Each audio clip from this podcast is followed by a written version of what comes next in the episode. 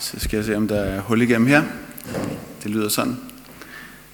Jamen, øh, først og fremmest vil jeg gerne sige tak, fordi at øh, jeg får lov til at være med i dag til den her festdag. Og øh, det har jeg glædet mig rigtig meget til. Og glædet mig til at komme og være med til festen og komme og, og dele Guds ord med jer. Og øh, for dem af jer, der ikke kender mig, så kan jeg fortælle, at jeg hedder som sagt Daniel. Jeg bor i Køge sammen med min familie. Jeg øh, er far til tre børn, som alle sammen er under syv. Så det at være ude og prædike, det er selvfølgelig noget, jeg glæder mig til. Sådan, øh, ja, dels for, at vi kan være sammen om ordet, men også fordi det er jo, øh, så er der ikke børn omkring en. Altså, det, det, er også, det kan også noget. Så jeg, jeg har sådan flere gode grunde til at tage lidt rundt. Men øh, når jeg ikke gør det, så arbejder jeg som lærer. Øh, og øh, ja, så det her med at formidle, det er noget, som, som jeg er rigtig glad for, og som jeg også skal få lov til at gøre her. Men inden vi kaster os ud i det, så vil jeg gerne, at vi beder sammen.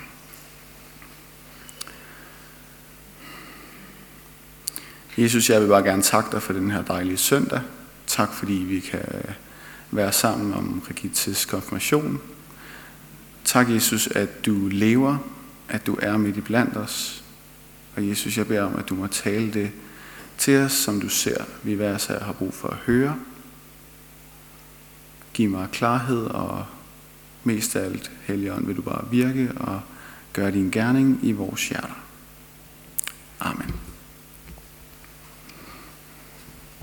Ja, som I kan se på slidet op, så er jeg i dag blevet spurgt om at tale over det her emne, der hedder frihed i Kristus. Frihed i Kristus. Og til det formål, så vil jeg egentlig gerne, at vi starter med lige at læse en tekst sammen, som bliver det, jeg vil tage udgangspunkt i i min prædiken. En tekst, som øh, står i Johannes evangeliet kapitel 8. Og øh, det er kapitel 8 fra vers 31 til 38, og jeg synes, vi lige skal rejse os op i respekt for Guds ord. Kapitel 8, vers 31. Jesus sagde nu til de jøder, som var kommet til tro på ham, Hvis I bliver i mit ord, er I sandelig mine disciple, og I skal lære sandheden at kende, og sandheden skal gøre jer frie. De svarede ham, vi er Abrahams efterkommere og har aldrig trællet for nogen. Hvordan kan du så sige, I skal blive frie?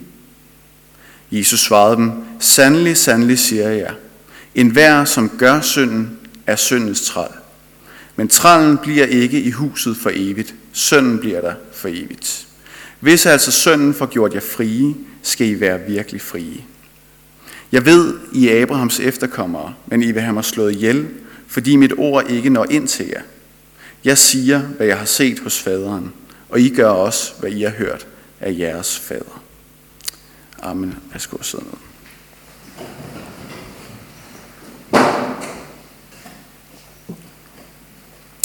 Så, i den her tekst, der er frihed et nøgleord. Det er et nøglebegreb, og vi fornemmer, at det er det her med friheden, der er på spil Problemet er bare, at i den her samtale mellem Jesus og jøderne, så er der en klar uenighed om, hvad er frihed egentlig for en størrelse? Hvad betyder det? Og hvem er det i virkeligheden, der er frie? Og det skal vi prøve at dykke lidt ned i i løbet af de næste 25 minutter.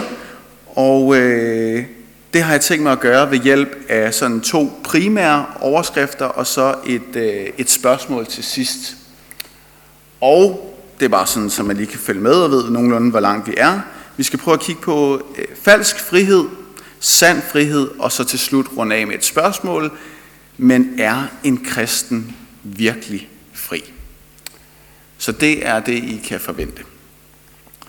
Og øh, hvis vi starter med den falske frihed, så kan man sige, inden vi sådan går ind i det, så vil jeg gerne lige lede jeres opmærksomhed på en enkelt detalje, nemlig det, at Jesus faktisk, der står faktisk i vers 31, at Jesus sagde nu til de jøder, som var kommet til tro på ham. Det ved jeg ikke, om I bemærkede, men det stussede jeg selv over, da jeg sad og, og forberedte den her tekst. Så står lige inde i vers 30, at da Jesus talte sådan, kom mange til tro på ham, og nu taler han altså så til jøder om hvem der står, at de var kommet til tro på ham. Og alligevel så kan han slutte de her vers af, som vi læste med at sige, at mit ord når ikke ind til jer, og I vil have mig slået ihjel. Så ud fra den kontekst må man ligesom tænke, at der har muligvis været tale om en tro, men i, i så fald en, en spæd tro, en, en umoden tro, og måske mest af alt en, en velvilje imod Jesus. Og grunden til, at jeg lige starter med at nævne det, det er fordi, jeg synes egentlig, at det blev et, en god reminder for mig selv, nemlig det her med, at det, at du er positivt indstillet over for Jesus til en start, det er faktisk ikke ens betydende med, at du er det hele vejen igennem. Fordi der er det med Jesus, at selvom han er den, det fuld, øh, fulde udtryk for kærlighed, og han er det bedste, der overhovedet findes, så siger han også tingene lige ud, og han siger også nogle ting, som vi kan slå os på. Jesus, han har det med at afsløre os. Og det er ikke specielt rart at blive afsløret. Det er faktisk ikke specielt rart at få at vide, at der er noget galt inde i mig, når jeg måske prøver at opretholde en facade, der siger, jamen alt er, som det skal være. Og det fik mig bare til at tænke, at øh, lad det ikke gå os, og lad det ikke gå dig, ligesom de her jøder, hvor de måske umiddelbart er positivt indstillet over for Jesus, men hvor det viser sig, at når han går til kernen, så slår de sig på ham, og så afviser de os. Må Gud give, at vi må lytte til Jesu ord, både når det stryger os, og når det er noget, vi godt kan lide at høre, men også når det gør ondt, og at det måske er noget, vi skal gøre op med. Ja. Men altså, de her jøder, som Jesus taler med, de er fuldstændig overbeviste om, at de er da fuldstændig frie. Og så kommer Jesus der og så siger, altså nu skal I bare høre, I kan blive frie. Og de siger, men altså Jesus, hvorfor siger du det? Vi er jo allerede frie. Vi er efterkommere af Abraham. Og så står du der og siger, at I kan blive frie. Det er vi da allerede. De siger faktisk, at vi har aldrig trællet for nogen. Og sådan politisk, så har de nærmest ikke lavet andet end at trælle for forskellige stormagter, men de må tænke, jamen, vi, vi har jo Abraham som stamfar. Vi, vi har Abraham, Isak, Jakob. Vi har altid haft mulighed for at dyrke Gud frit, uanset hvor vi har været. Så Jesus, hvordan kan du sige, at vi skal blive frie? Det er jo os, der har Guds ord. Det er os, der har løfterne og det hele. Skulle vi være trælle? Men ifølge Jesus, så er det øh, det her første punkt, nemlig at han siger, jeres frihed er falsk. Det er faktisk noget, I bilder jer ind. For det kan godt være, at I har papirerne i orden sådan med Abraham som stamfar. Men sandheden er, at I i virkeligheden ikke er frie. Og hvorfor ikke det? Jo, Jesus han siger i vers 34, at enhver, som gør synden, er syndens træl. Enhver, som gør synden, er syndens træl. Og det er det, som vi må konkludere er tilfældet for de her jøder at sige, jamen alle mennesker kommer jo til at, at synde, og det er ligesom en del af vores natur, men de her mennesker, de gør synden. Det vil sige, de lever i synden, de ønsker ikke at gøre op med den, og de har sluttet fred med den. Og der har ganske givet været synd på mange områder, det vi hører Jesus anklage dem for, det er den mest fundamentale af dem, nemlig det, at de faktisk afviser Jesus. Hans ord når ikke ind til dem, som vi så på, og de vil ikke have med ham at gøre. De vil faktisk have ham slået ihjel. Og senere så går Jesus lige det der spadestik dybere, og så, går, så bliver han rigtig hård og siger, i har faktisk ikke Abraham til far, I har ikke Gud til far. Han siger til dem, I har djævlen til far, og I gør hvad han lyster. Bum. Sådan kan Jesus møde de her mennesker, og øh, det kommer jeg tilbage til, det var ikke specielt populært, men det var nu engang den sandhed, Jesus mødte dem med. Siger, I er bundet til synden, I er bundet til djævlen, og jeres frihed er falsk, fordi det kan godt være, at I kalder jer frie, men når I ikke vil gøre op med synden, når I ikke vil åbne jer mod Jesus og ordet om ham, så er I bundet. Og jeg synes, at øh, parallellen til vores samfund i dag til vores liv i dag, den ligger lige for. Geografien er en anden, og tiden er en anden, og de religiøse øh, stemninger og strømninger, de er også anderledes. Men påstanden er jo på mange måder den samme. Nemlig det, at vi lever i et samfund, som glad og gerne postulerer, vi er frie. Vi er frie. Der er intet, der binder os. Vi kan tænke, som vi vil. Vi kan tale, som vi vil. Vi kan tro, som vi vil.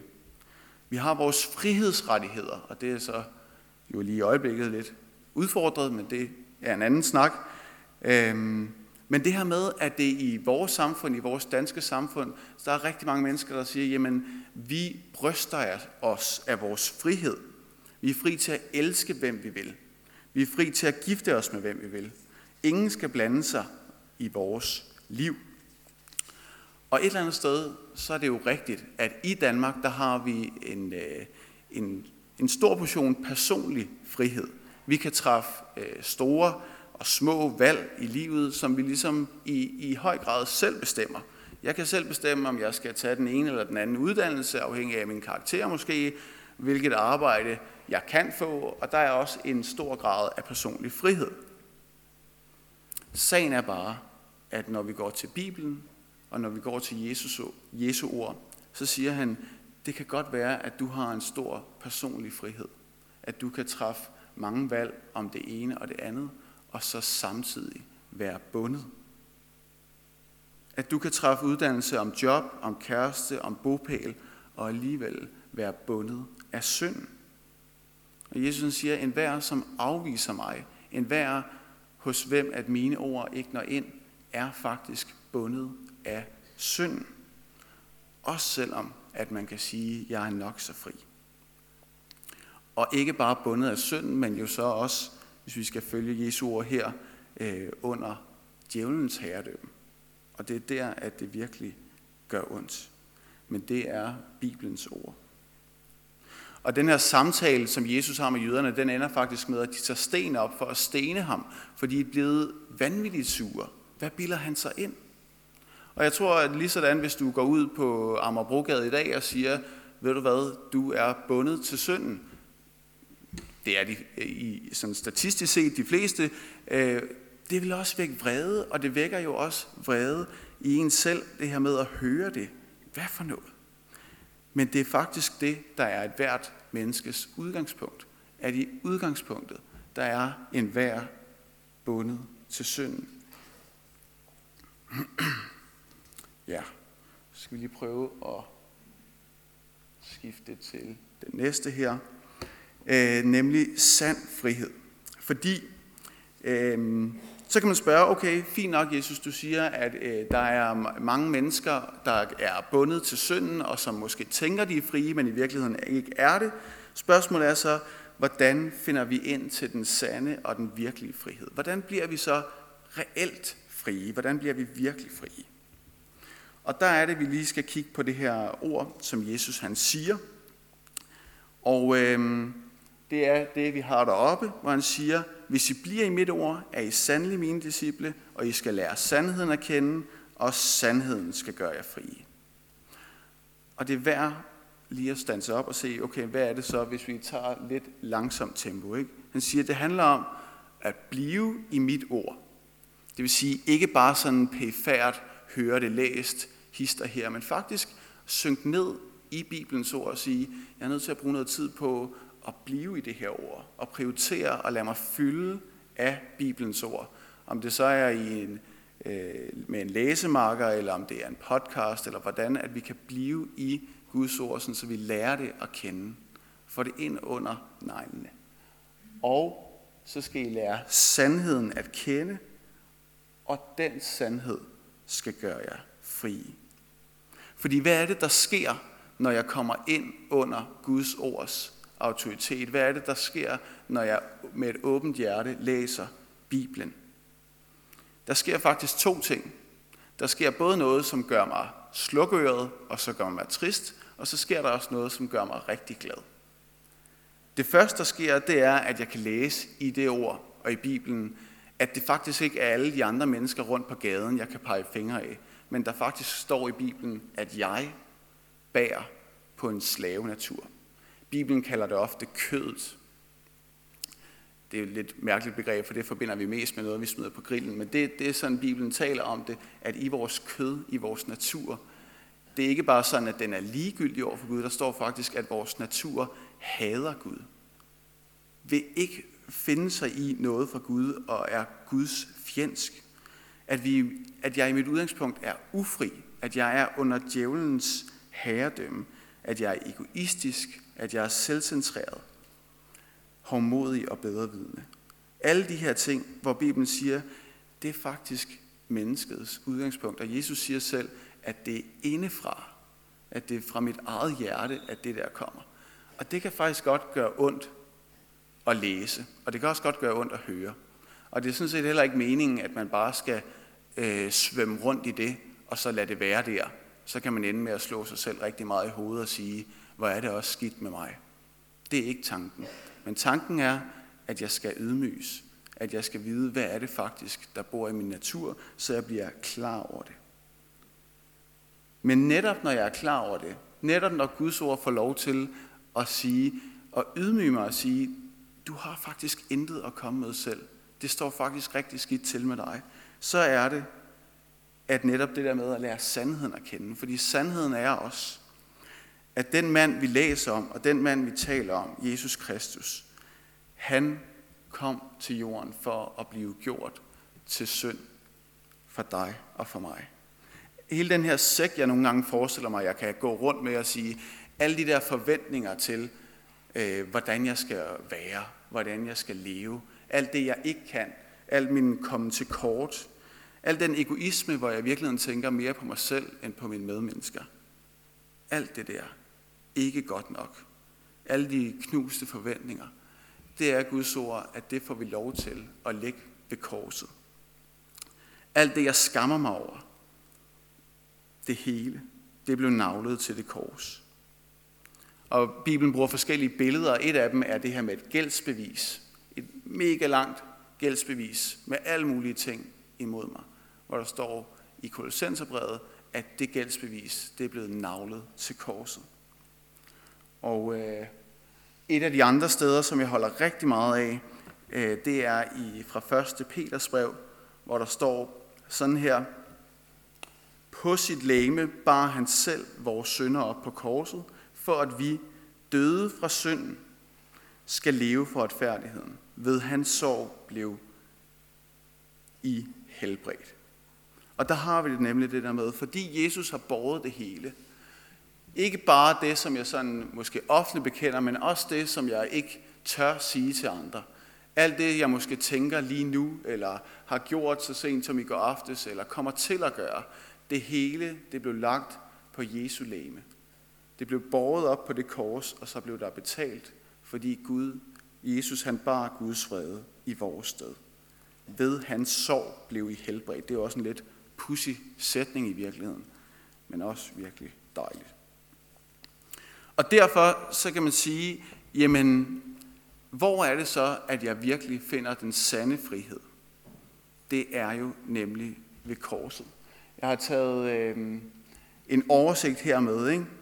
at korset vidner om, at jeg er fri fra den evige dom og pine. Og det kan man godt nogle gange høre, og så kan man, stå, så kan man tænke, og, og, og hvad så? Hvad kommer så? Men prøv lige at stoppe op og tænke over det. Fordi Jesus han har betalt, alles destination i udgangspunktet er, at vi er på vej mod evig fortabelse under Guds fred. Og fordi at Jesus han kom, og han betalte alt på det kors, så er jeg fri fra den. Jeg kan ikke forestille mig nogen bedre og større frihed end det. At sige, det er ikke længere min destination. Nu er jeg på vej mod en evighed sammen med Gud, som allerede er begyndt. Jeg er også fri fra den byrde at skulle fortjene min egen frelse. Og det tror jeg faktisk, der er mange, som mere eller mindre direkte forsøger på at sige, hvis jeg gør sådan og sådan, så, så, er, jeg, så er jeg måske god nok. Eller jeg kan i hvert fald finde en eller anden, der er værre end mig. Sige, fordi Jesus har betalt, så kan jeg faktisk godt bevare mit mod, og så sige, ja, jeg ved, at jeg falder. Jeg ved, at det ikke altid står godt nok til med mig, men jeg har en herre, som har betalt og som har vundet for mig. og så videre. Jeg er fri fra frygt. Fri til at hvile i mig selv, fordi Gud har købt mig, som jeg er. Og derfor så kommer til at tænke på rundt omkring i både i den store verden og her i Danmark, der findes jo forskellige frihedssymboler. Og jeg har taget øh, hvert fald den øverste, tænker jeg, at de fleste kender, frihedsgudinden, øh, som jo er et mægtigt symbol på det frie Amerika. Og måske for de lidt historieinteresserede, eller nu er vi jo i København, øh, så har vi, øh, jeg er ikke sikker på, ej, nu skal, øh, men, men ja, der har vi frihedsstøtten, tror jeg den officielt hedder, øh, på Vesterbrogade, hvis ikke jeg tager helt fejl, som, øh, som ligesom markerer øh, stavnsbåndets ophævelse. Og øh, det var jo bønderne, der i, i en del år havde været bundet til, til de her gårde, og nu var de endelig fri fra det. Så sådan store symboler, der ligesom øh, fylder en del i gadebilledet, og der er det jo, at vi som kristne må love hinanden ikke at tænke småt om vores og det egentlige frihedssymbol. Nemlig det her jo oprindeligt et instrument, men som, som simpelthen rummer så meget øh, forkyndelse af den frihed, som er og bliver for enhver, som bliver hos Jesus. Ja. Og så kan man sige, det var lidt om den, den falske frihed og lidt om den sande frihed. Og så kan man spørge, men er en kristen virkelig? Fordi en ting er, at jeg står heroppe og siger det, der er ikke nogen til at sige mig imod, det er i hvert fald meget sjældent sådan undervejs. Og nu har jeg postuleret, godt nok med Bibelen i hånden, at en kristen er det frieste, der findes. Så kunne det jo være, at en eller flere sidder og tænker, det, det, er, det er fint, du siger det, det er ikke det, jeg oplever. Og jeg skal gerne stå ved, at når jeg tænker tilbage på min egne øh, ungdomsår, vil jeg stadigvæk sige, og der tænker jeg, jeg fylder snart 34, ikke? så jeg, jeg har mine 20'er og mine teenageår bag mig, og når jeg tænker på de år, så er jeg ikke sikker på, at mine ikke kirkevandte kammerater ville pege på mig, de vidste, at jeg var en kristen, og så sige, Daniel, han er en kristen, han lever bare i frihed. Måske snarere tværtimod. Fordi de vidste, at hver søndag, der gik jeg i kirke, og derfor var der visse fodboldkampe, jeg ikke kunne spille. Nogle, jeg kom for sent til. Jeg havde jo været til gudstjeneste. De vidste, at øh, jeg øh, gjorde, hvad jeg kunne for ikke at drikke mig fuld, eller for ikke at have sex med nogen. Og de vidste, at hjemme hos, hos mig, der bad vi bordbøn, og der læste jeg i min bibel. Og øh, så er vi lige sprunget op til tiden med studie, studietiden, at jeg som kronen på værket øh, som 22-årig blev gift, hvor jeg kunne se det markeret dybt i øjnene på mine kammerater, der godt nok udbrød til lykke, men tydeligvis tænkte, hvorfor i alverden binder du dig allerede? Er du fuldstændig vanvittig? Du er i start 20'erne. Og ærligt talt, så tror jeg, de tænkte, Daniel han er bundet. Daniel har en masse love og ting og sager i sit liv, som han skal leve op til, som han ikke må og skal må, og så videre. Og det kan man sige, en ting er, hvad studiekammerater eller venner i øvrigt tænker. Sagen er jo, at det her spørgsmål kan også godt komme indenfra. Det kan komme fra os selv, fra vores egne kristne menigheder. Det her med, at man kan undre sig over at sige, jamen, som kristne taler vi frimodigt og stort om, om frihed med stort F. Men jeg synes mere, at jeg virker, det virker som om, at der er alt muligt, jeg skal leve op til. Hvordan kan det hænge sammen? Og der har jeg en, en fortælling, jeg gerne vil dele med jer her mod slutningen, som jeg synes øh, siger det rigtig godt. Det handler om øh, den her mand på billedet. Det er en mand, der hedder Abraham Lincoln, som var præsident i USA under borgerkrigen tilbage i, i midten af 1800-tallet cirka. Og øh, det som er, det er, at han øh, blev fortalt, der bliver fortalt om ham, at han en dag gik på en slaveaktion. Og øh, han blev rystet over det, han så. Og samtidig så blev han også tiltrukket. Han fik sådan opmærksomhed på en, en ung slave kvinde. Og så besluttede han sig for, at han ville købe hende, uanset hvad det kostede. Så de byder der, og det ender med, at Abraham Lincoln han køber hende, og så øh, går han hen til hende, og så siger han til den her øh, trælkvinde, den her slavekvinde, så siger han til hende, du er fri. Fri, siger hun så, hvad skal det betyde? Det betyder, at du er fri, helt fri, svarede han. Betyder det, at jeg kan gøre, hvad jeg vil? Ja, sagde han. Du er fri til at gøre lige, hvad du vil. Betyder det også, at jeg er fri til at sige, til at sige, hvad jeg vil? Ja, sagde han. Du er fri til at sige lige det, du vil. Betyder det også fri til at gå derhen, hvor jeg vil? spurgte hun med håb og tøven. Ja, det betyder, at du kan gå lige derhen, hvor du gerne vil. Og så står der om hende, at med tårer i øjnene og fuld af taknemmelighed udbrød hun, så tror jeg, at jeg går med dig. Og jeg ved godt, at, øh, at vores liv ikke altid er så enkelt og så fint, som man kan gøre det i, i, i den her fortælling. Men jeg synes alligevel, det siger noget stærkt om, hvad det er med Jesus. At han har, han har købt mig med alt, hvad jeg er. Både det, jeg er glad for, og det, jeg er knap så glad for. Han har betalt det hele. Og så siger han til mig, Daniel, du er fri. Jeg har købt dig. Fri som du er. Og så får jeg det ligesom den her slavekvinde. Så har jeg lyst til at sige til Jesus, så går jeg med dig. Fordi så, så kan det godt være, ja, at andre kan undre sig over at sige, hvorfor har du ikke, hvorfor har du ikke sex med alle mulige, eller hvorfor, hvorfor bruger du din søndag formiddag på at gå i kirke? Og der må jeg bare sige, det er fordi, jeg følger en mand, som har vist mig, at han er det bedste. Og ham vil jeg gå med. Koste hvad det vil. Og så kan det godt være, at nogen undrer over det, men jeg ved, at Gud vil mig det bedste. Og det har jeg bare lyst til at opmuntre med. Også måske til nogle af jer unge, som kan tænke, kristendom, det er bare det er lov og regler, og det jeg må, og det jeg skal, og alt muligt sige.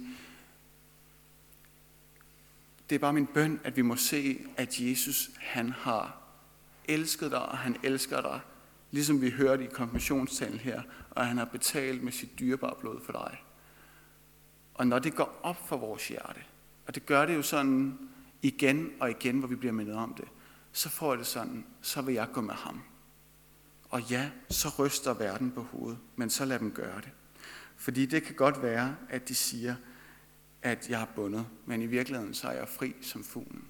Fordi der, hvor sand frihed er, det er der, hvor jeg binder mig til Jesus. Hvor paradoxalt det end kan lyde. Der er øh, nogle, nogle enkelte vers her, som jeg gerne vil dele til allersidst. Salme 119. Af den vej, du befaler, vil jeg løbe, for du har gjort mit hjerte fri. Og Galaterbrevet. Brødre, I blev kaldet til frihed. Brug blot ikke friheden som et påskud for kødet, men tjen hinanden i kærlighed. Fordi alt er betalt, fordi der ikke er nogen krav, fordi han har løst mig fra det hele, så vil jeg i taknemmelighed tjene ham. Og måske jeg har hørt det før, men jeg synes faktisk, det er nogle fine illustrationer, det her med at tænke, at ligesom fisken er i sit rette element i vandet, den er jo ikke fri i, i absolut betydning, for den kan jo ikke klare sig uden vand, men netop i vandet, der klarer den sig godt. Og ligesom dragen, man ikke bare sender op til himlen, men man holder den i en snor, der får den lov til at udfolde sit fulde potentiale. Jeg synes, det siger noget stærkt om, at det er sådan, det er for en kristen. Ja. Og så ved jeg godt, som jeg også var inde på før, at både synd og vores frygt, djævlen, kan stikke sit grimme fjæs frem og gøre det, hvor vi falder i synd, hvor vi kommer til det. Og der vil jeg bare opmuntre til at sige, hvor er det bare afgørende, at vi siger, ja, det at jeg er fri, betyder ikke, at jeg er fejlfri, men det betyder, at når jeg falder, når jeg kommer til kort, så må jeg vende tilbage og så sige, Jesus, tak fordi, at jeg kan komme igen. Tak fordi du altid har døren åben. Tak fordi det er nådetid. Og så videre at i Jesus, der er jeg befriet fra ond samvittighed. Ja, lad os, øh, lad os bede sammen. Jesus, tak fordi, at du har gjort alting vel. Tak fordi, at i dig, der er den sande frihed. Måske ikke den frihed, der er nemmest at få øje på i første omgang, men vil du hjælpe os til at se og erkende og opleve, at du er den dør, hvor igennem vi finder både frelse og den sande frihed. Amen.